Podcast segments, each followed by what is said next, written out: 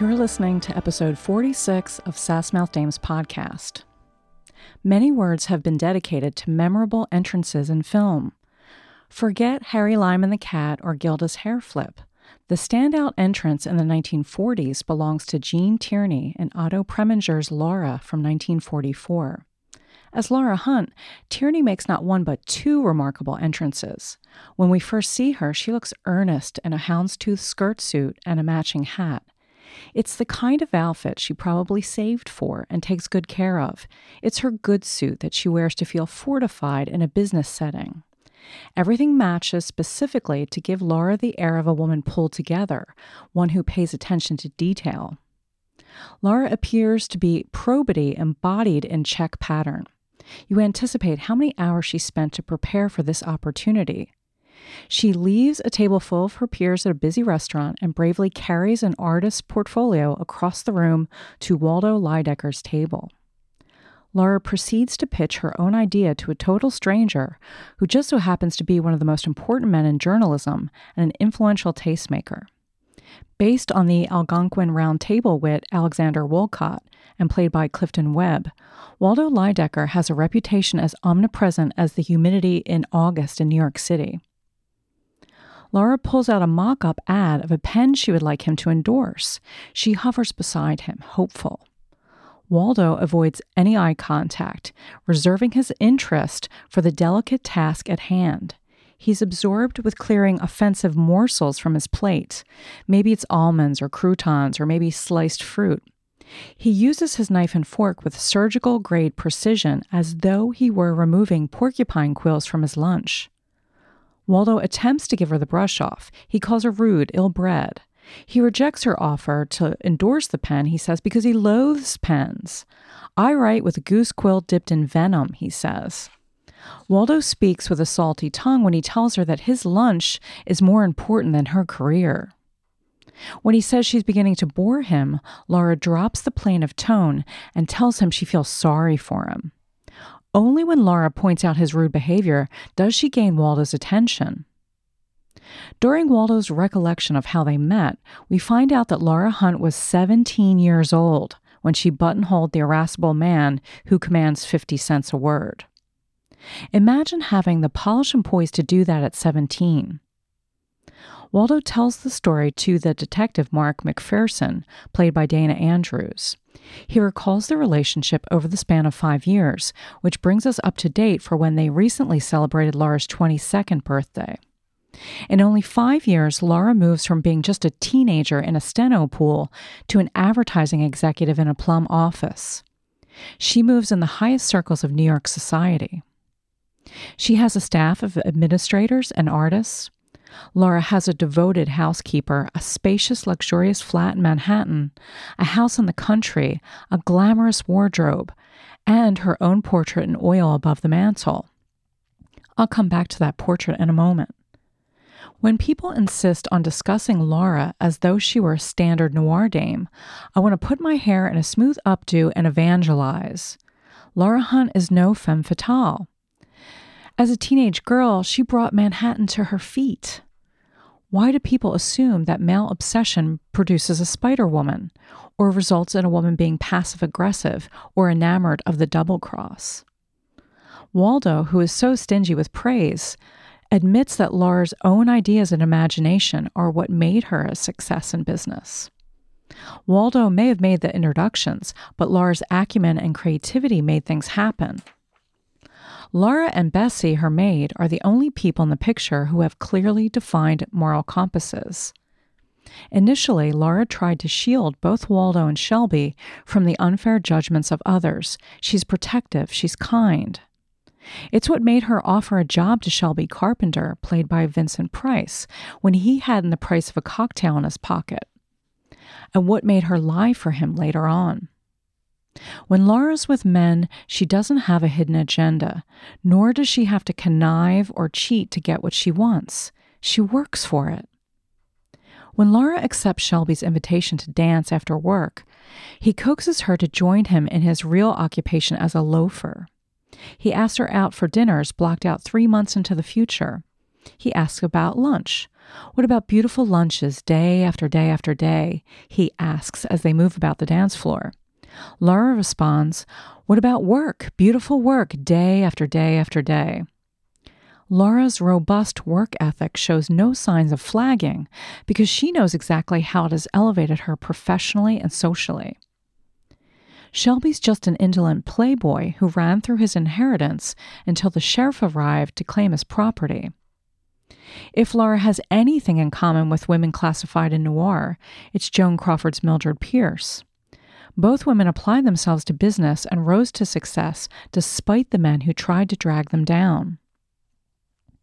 Three men dominate the story of Laura with their theories and fantasies about her and who was responsible for her murder. Waldo, Mark, and Shelby obsess over the woman as they discuss her murder over cocktails. Then suddenly, Gene Tierney makes her second entrance halfway through the picture.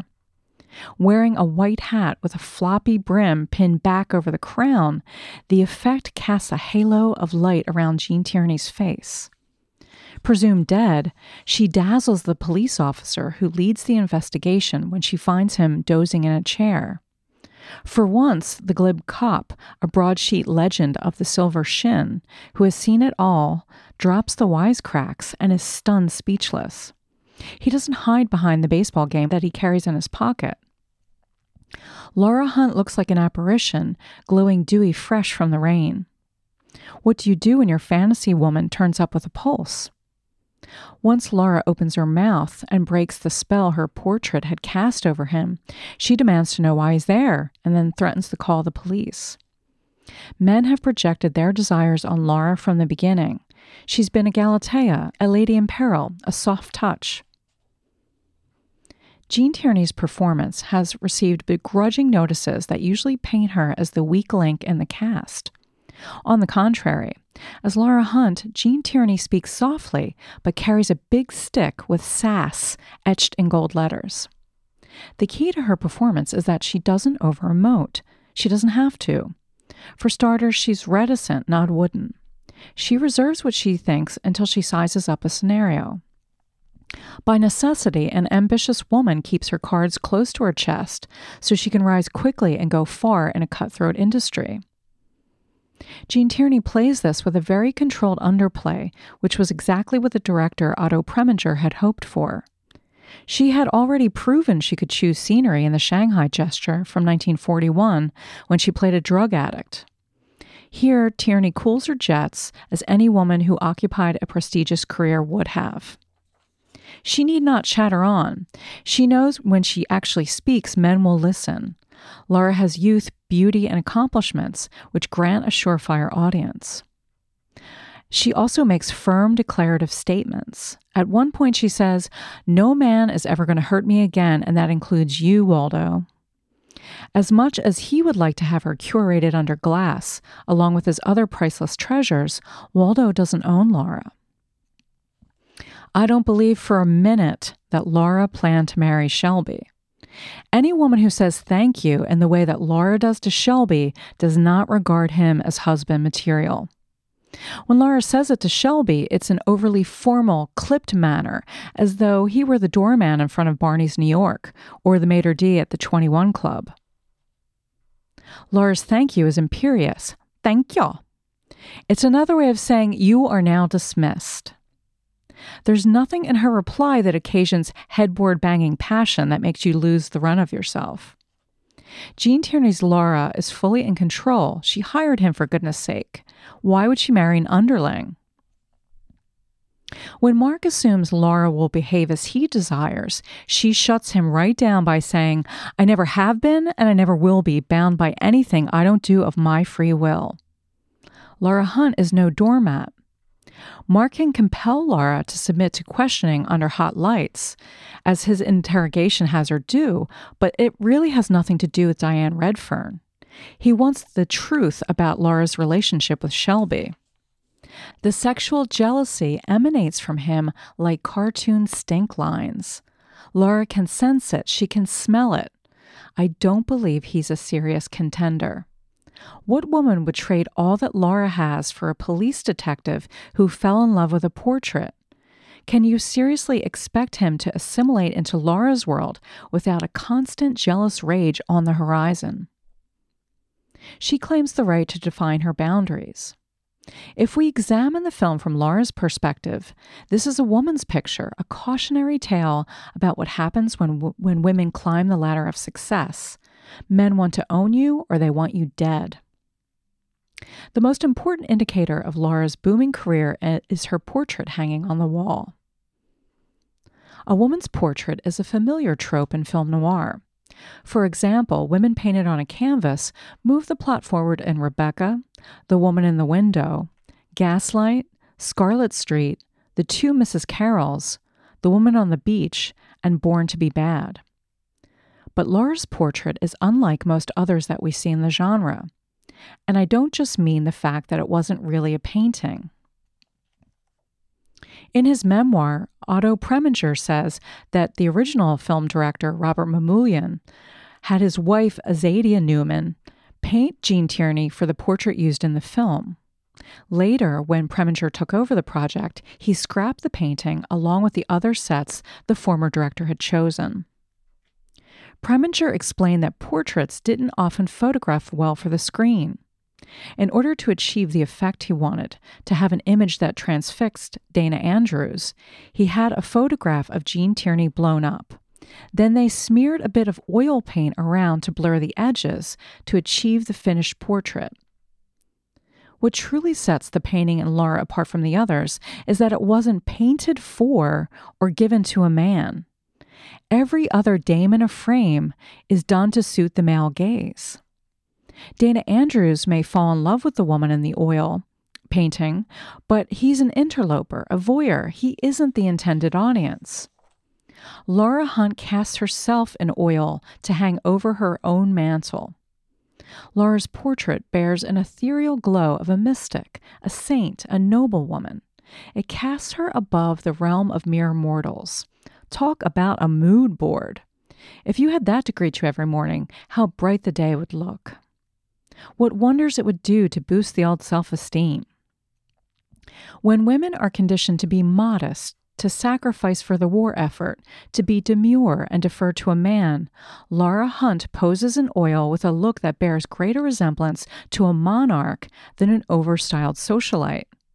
Rather than vanity, what her portrait really spells out is power. The painting exists for her own pleasure and her own gaze. Unlike, say, Joan Fontaine's portrait in Born to be Bad, Laura's p- portrait isn't up for bidding by a man. It bears no price tag like Christabel Cain's or Joan Bennett's portraits in The Woman in the Window or Scarlet Street. Laura remains as fresh and captivating as it did when it premiered because of the characters. We can credit the picture's longevity with the point that Darryl Zanuck emphasized, which is included in the collection of his studio writing, Memo from Darryl Zanuck, The Golden Years at 20th Century Fox. Zanuck drew a parallel in his memo to the Maltese Falcon. He said, were the picture to be any good or work, it would be because all of the characters were unique and a standout in their own right. He wrote that it was essential that the audience get a sense of everyone independently, who they are, and what they want. The attention to detail for characterization in Laura is meticulous.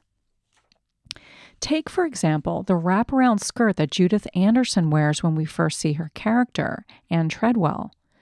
In his memoir, Otto Preminger complained that initially she had been costumed in a long flowing Grecian robe by the first director on the production, Rouben Mamoulian. Preminger was furious at the way it made the picture look dated and like a period piece rather than a modern story set in New York. After Preminger took over, Anderson's wardrobe from Bonnie Cashin befits a stylish woman of wealth. In the first scene, she wears a simple black dress with an overlay wrap for top skirt. It's done up in a flowing silk, and the pattern provides a bit of character development. It looks like an expensive Hermes scarf with an equestrian link pattern.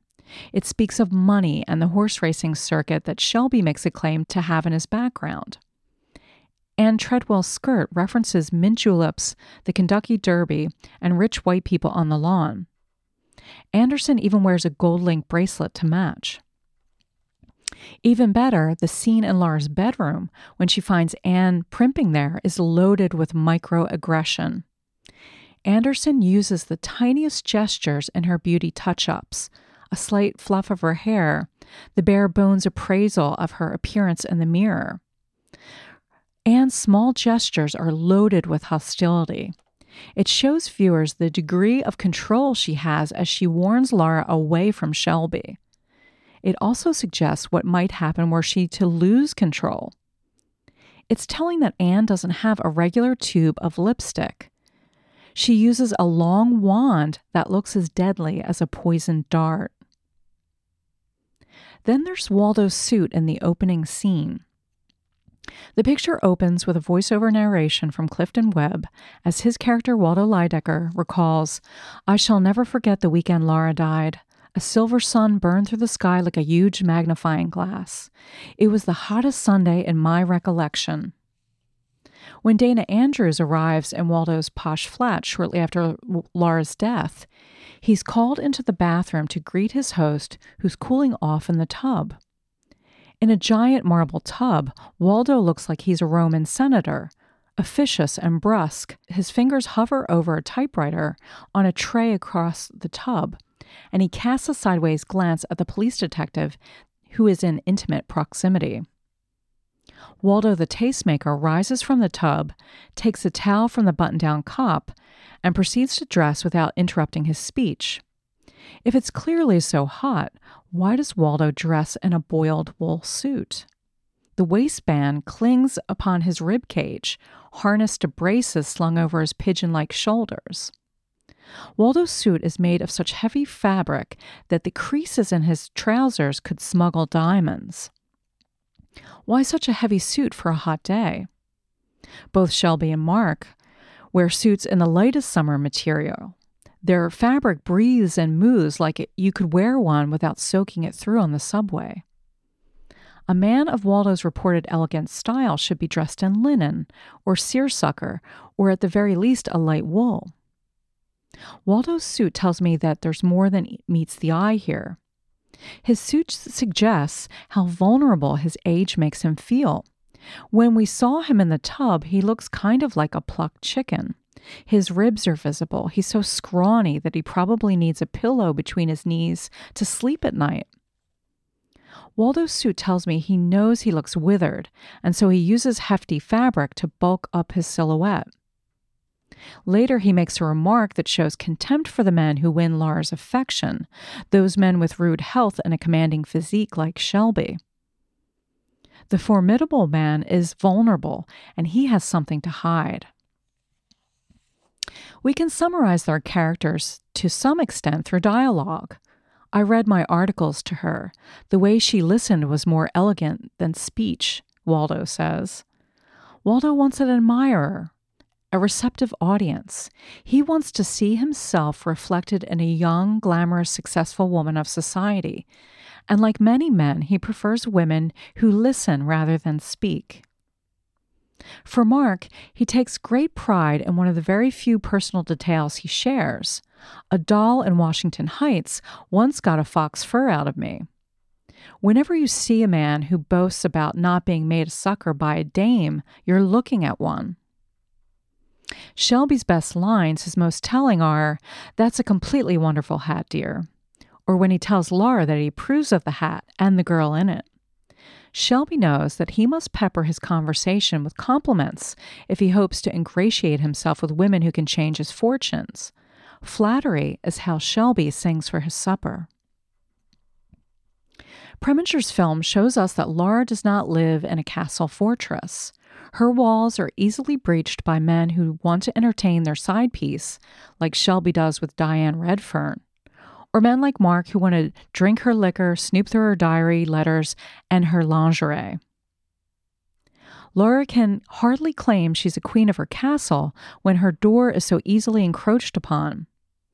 When Laura returns from a weekend in her country home, she finds Mark asleep in her chair as though he owned the place.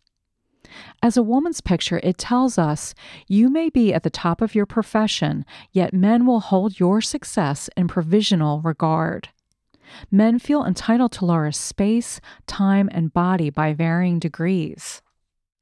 Vincent Price recalled in an interview that during the premiere of Laura, the cast received a wonderful surprise. They finally heard the score. The score continues to be one of the most recognizable and utterly haunting and chanting from the history of cinema. David Raksin accepted the job to write the theme for the picture after Alfred Newman and Bernard Herrmann took a pass. In an early interview, Raksin recalled that his wife had left him the day before he sat down to write the score for Laura. He felt that the music struck a chord with audiences because it was infused with the sense of longing that came with a lost love.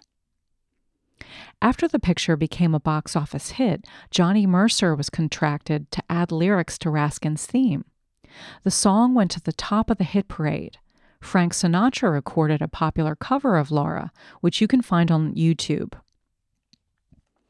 As many people have noted, the picture was close to disaster. When it was put into production, the studio had originally slated it as a B picture. Zanuck never took an interest in B Pictures.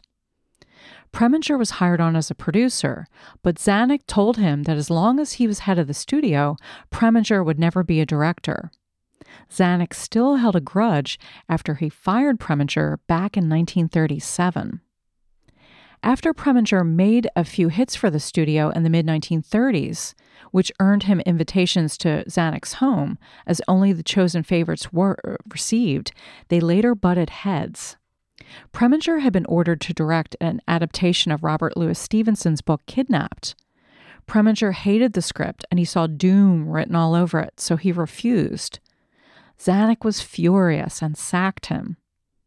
Preminger just shrugged his shoulders and went back to directing theater in New York.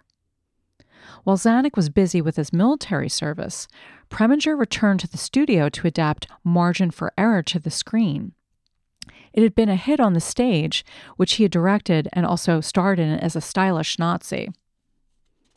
At first, Preminger was stymied because when Zanuck returned, his grudge was still fresh. He told Preminger he could remain on the project as producer, but he would never again direct in Fox. Preminger watched as Lewis Milestone turned it down, and then others. Then finally, Rouben Mamoulian stepped in to direct the picture. He banned Preminger from the set, saying he couldn't direct with another director hanging over his shoulder. After two weeks, Zanuck and Preminger looked at the rushes. They were awful. The cast was overacting. They played everything too large or they were too weak. Preminger credited Zanuck with being more flexible than other studio heads. After Preminger acted out the parts to a script he knew by heart to show how it should be played, Zanuck fired Mamoulian and put Preminger on as director. Now it was slated for an A picture release. Preminger had chosen the novel by Vera Caspary, but he wanted to depart from the way Caspary told it for his picture. Jay Dratler wrote the screenplay, but Preminger thought it needed improvement. To add dimension and panache to the dialogue, Preminger called in the team of Sam Hoffenstein and Betty Reinhardt. Sam was responsible for most of Waldo Lydecker's best lines. The casting nearly ruined the picture. Head of casting, Rufus Lemaire, told Zanuck to reject Preminger's choice for Clifton Webb as Waldo because, quote, he flies, which was code for Clifton being too overtly gay. Darryl Zanuck wanted Laird Cregar for the part, who was already under contract in Fox.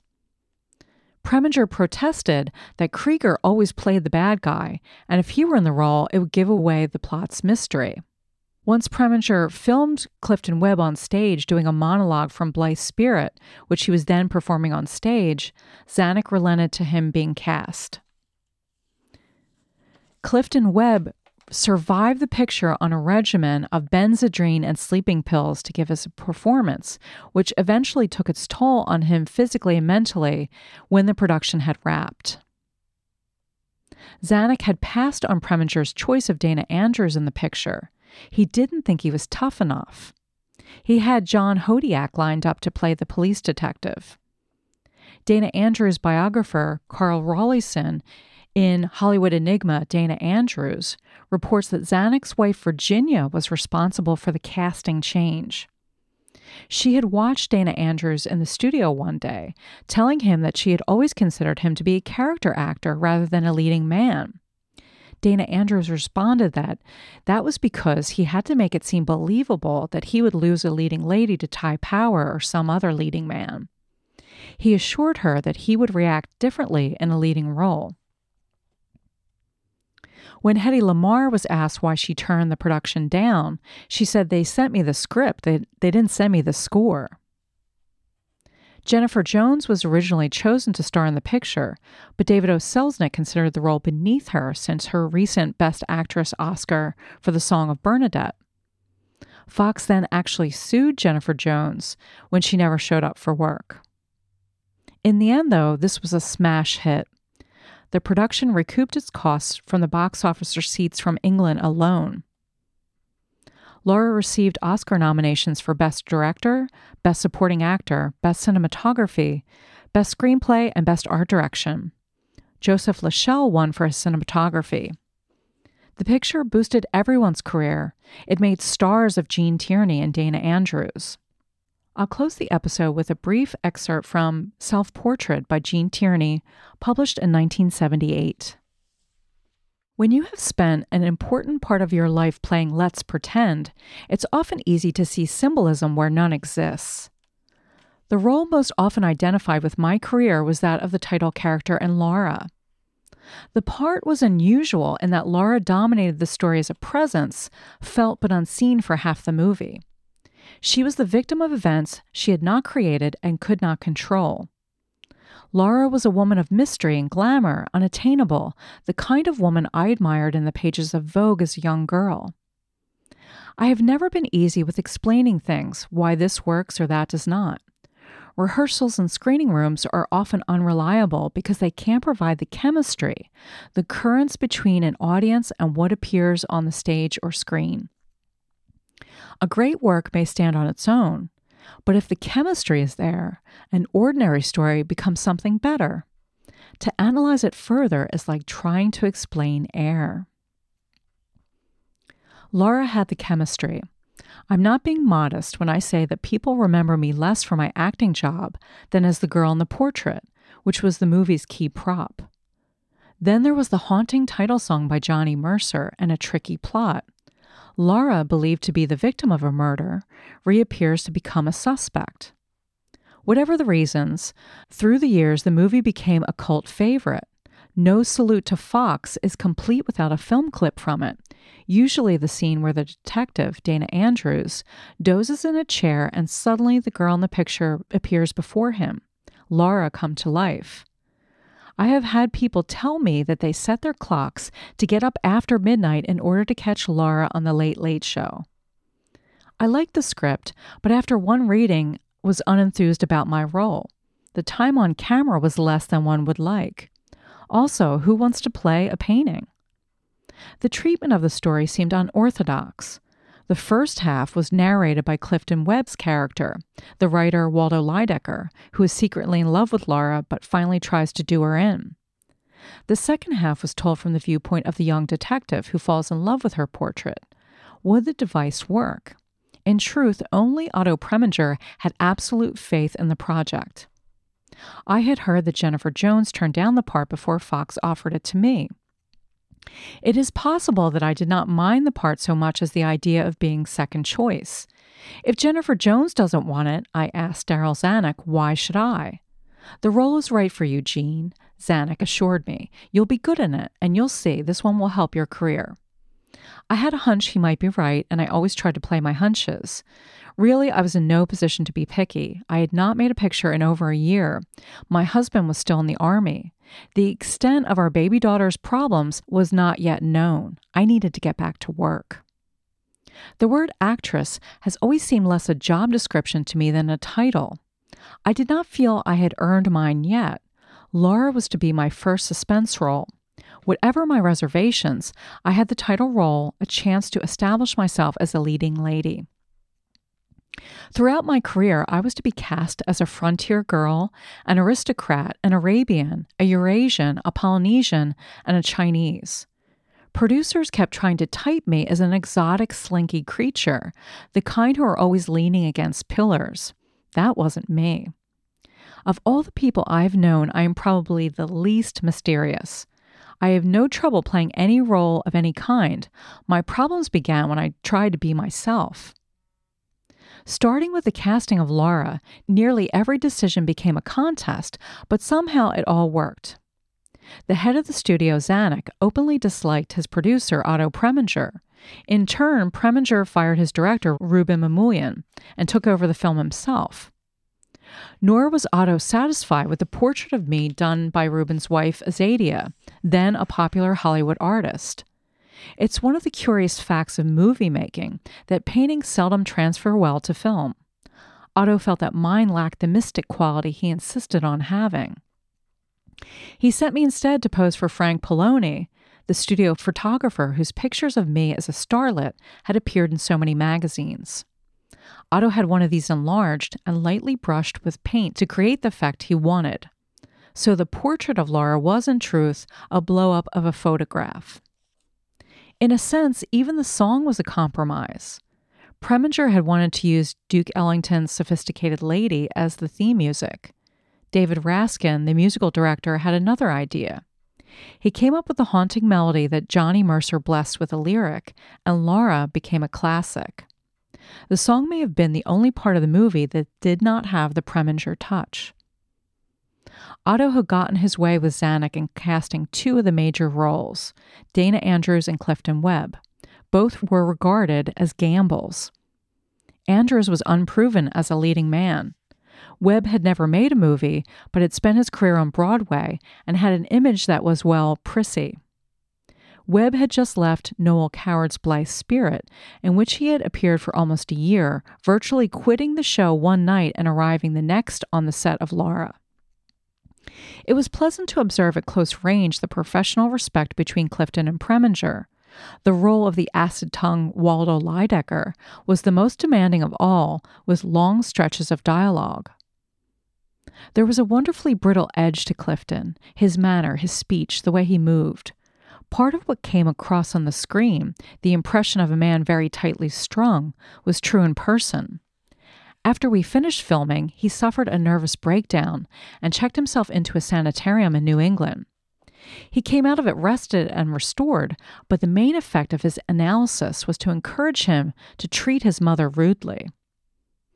As we prepared to leave his home one afternoon, his mother asked him to help her with her coat, Clifton drew himself up and sniffed, Fend for yourself. I scolded him instantly. Don't blame whatever's gone wrong on your mother, I said. It's too late for that. I never understood the theory, once popular among doctors, that blamed mental disorders on too little or too much mother love. My own mother was a darling. If we must build cases, certainly just as strong can be made for the unsettling effect of a father's love suddenly withdrawn or denied. Laura paid off for everyone connected with it. Clifton Webb's performance won him an Oscar nomination for Best Supporting Actor. The cameraman Otto chose, Joe LaShelle, who had never worked with a first unit before, won the Academy Award for Best Photography. Joe was determined to make a success of his big opportunity. He would take ages to light a scene. Every time I heard him say, No, no, it's not right, I could feel my teeth clench, and I knew there would be another hour or two of waiting for the lights to be reset. I was on the set before sun came up and tumbled home at eight or nine in the evening. Once Oleg, furious over the eternal delays, walked onto the set and took me by the arm. Come on, he roared. It's not worth it. Nothing is worth it. We're going home. And we did. Oleg knew better. The effort was worthwhile. Film Daily chose Laura as one of the year's 10 best motion pictures. What a tasty moment it was for Preminger, who drove himself and us so hard. He was simply tireless. When the rest of the cast seemed ready to drop from exhaustion, Otto would still muster as much vigor as when the day began. I never felt my own performance was much more than adequate. I am pleased that audiences still identify me with Laura, as opposed to not being identified at all. Their tributes, I believe, are for the character, the dreamlike Laura, rather than any gifts I brought to the role. I do not mean to sound modest. I doubt that any of us connected with the movie thought it had a chance of becoming a kind of mystery classic or enduring beyond its generation. It defied any of the usual Hollywood success formulas. The picture started out with a B, due in part to a feud between Zanuck and Preminger. We were a mixture of second choices me, Clifton, Dana, the song, the portrait. If it worked, it was because the ingredients turned out to be right. Otto held us together, pushed and lifted what might have been a good movie into one that became something special. Preminger looked the part of a fencing instructor at a Prussian military academy. With his perfectly bald, egg shaped dome and basset hound eyes, he could charm and intimidate you at the same time. I should add that I was never around Otto when he was not a gentleman. Unlike certain other directors of that period, he had no insecurity and did not feel obligated to attempt the seduction of his leading ladies. I never understood the friction between Otto and Darryl Zanuck, although one can assume that such hefty egos out of different cultures could not coexist sweetly.